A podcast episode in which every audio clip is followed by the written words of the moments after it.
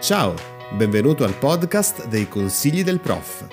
Io sono Maurizio Semiglia, insegnante, formatore e blogger. Seguimi su mauriziosemiglia.com.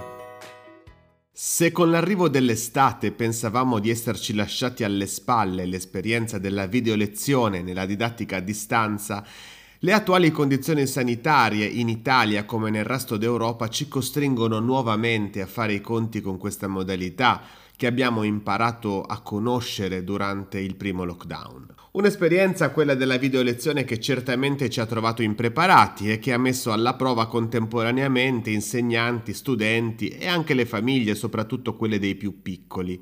Non certo perché questa modalità sia inefficace in assoluto, basti pensare al grande successo che negli anni hanno avuto strumenti come i MOOC o i corsi universitari seguiti online, quanto piuttosto perché insegnare attraverso la video lezione ha bisogno contemporaneamente di una trasformazione del nostro modo di lavorare, al quale probabilmente una buona parte di noi non era pronta, e di un atto di responsabilità da parte degli studenti, che non sempre c'è stato. Che usiamo Google Meet, Zoom, Teams o altre piattaforme poco cambia. La buona riuscita di una video lezione infatti passa soprattutto dal nostro modo di dialogare a distanza con gli studenti, dalla nostra capacità di mantenere desta l'attenzione quando il tempo si prolunga, dalla possibilità di sfruttare il buono della tecnologia, soprattutto in termini di multimedialità della proposta.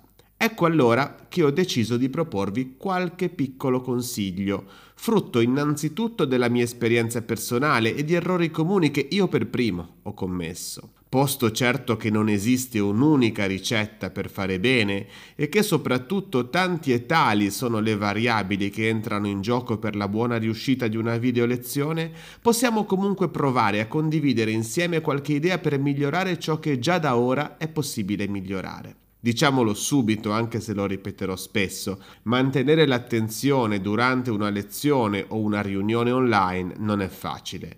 Lo abbiamo probabilmente sperimentato tutti ogni volta che in questi mesi abbiamo dovuto lavorare o anche studiare online tra le notifiche dello smartphone, la presenza di altre persone in casa con noi o le molteplici attività che avremmo voluto svolgere contemporaneamente pensando di essere sempre multitasking, spesso non siamo riusciti noi per primi a mantenere la concentrazione rispetto a chi stava parlando o a cogliere del tutto i contenuti che venivano trasmessi. Se poi ci mettiamo il fatto che non sempre noi così come i nostri studenti avevamo voglia di essere lì, il punto è allora come possiamo provare a mantenere alta la soglia dell'attenzione e a fare in modo che ciò che proponiamo arrivi al numero maggiore di studenti possibile?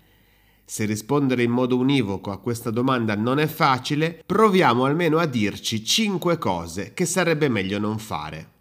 Numero 1. Parlare senza materiali. Un buon consiglio, tanto per cominciare, è quello di accompagnare sempre ciò che diciamo con materiali scritti da rendere fruibili attraverso la condivisione dello schermo. Slide, fogli di testo, immagini, mappe concettuali, lavagne virtuali, grafici, va bene tutto. L'importante è stimolare l'attenzione degli studenti non solo attraverso l'udito, ma anche con la vista. Potrà infatti capitare per tante ragioni ad alcune delle persone che ci ascoltano di perdere qualche parola o alcuni concetti tra quelli che stiamo dicendo. Ecco allora che i supporti scritti o schematizzati aiuteranno comunque ciascuno a non perdere del tutto il filo del discorso. Col tempo, certo, potremo affinare la tecnica. Per ora cominciamo a dirci che questi materiali devono essere chiari, leggibili anche da piccoli schermi, quindi attenzione ad esempio alle dimensioni dei font, corredati quando possibile da immagini e come si dirà in seguito in grado di generare interazione con gli studenti. Google Slides da questo punto di vista è uno strumento formidabile che per chi usa G Suite sono sicuro che col tempo diventerà indispensabile per la didattica. Numero 2. Leggere.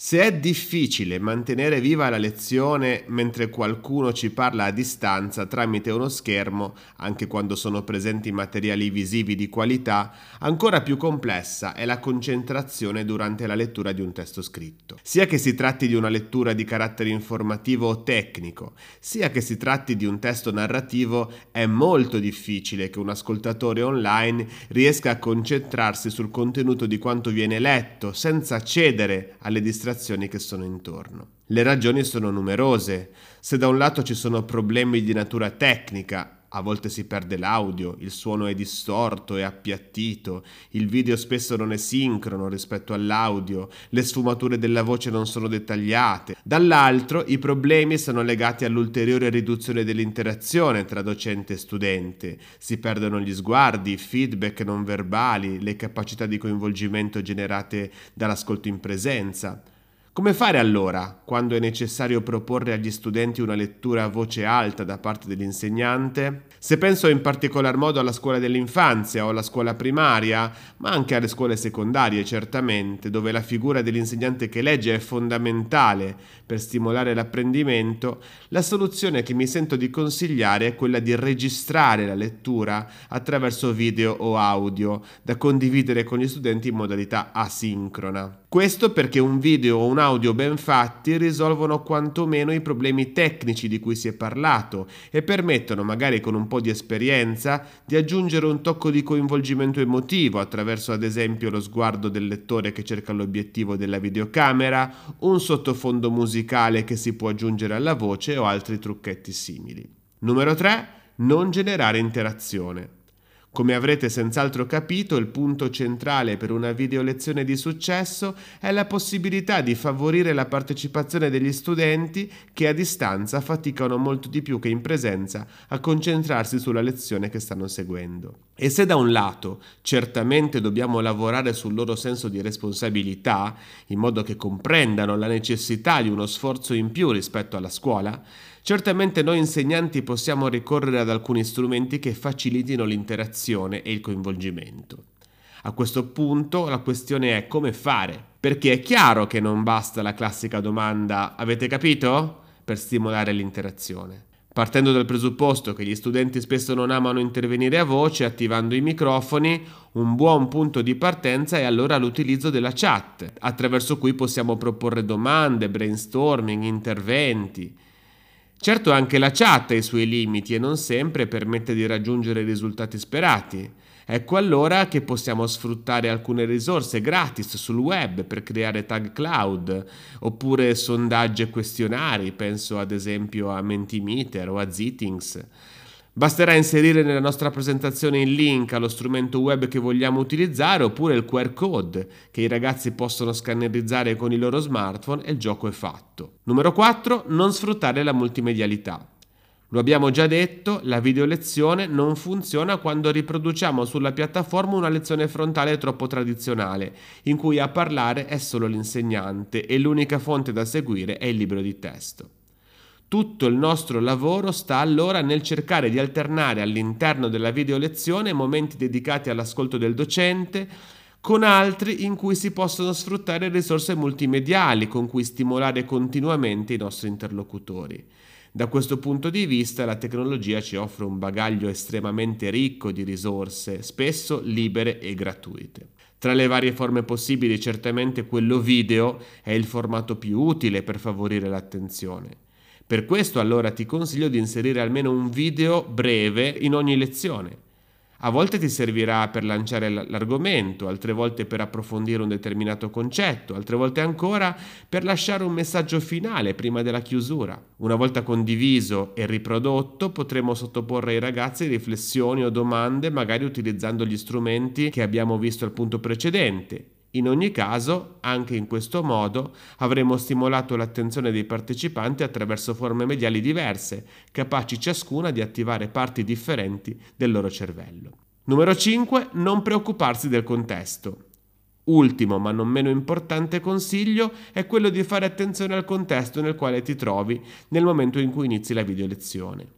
Così come siamo abituati a presentarci ordinati in classe, nel rispetto della nostra professione e dei ragazzi che ci sono affidati, in questa fase dobbiamo cercare di curare gli spazi e le modalità che usiamo per le nostre lezioni online, in particolar modo se siamo connessi da casa. Ecco allora alcuni consigli pratici. Tieni in ordine lo sfondo e se riesci fai in modo che sia il più semplice possibile. Questo servirà a mantenere l'attenzione su di te. Verifica di avere il volto ben illuminato o altrimenti procurati anche semplicemente una lampada che ti mette in risalto. Cura la tua inquadratura. Sai che a volte i ragazzi vedono solo la tua fronte?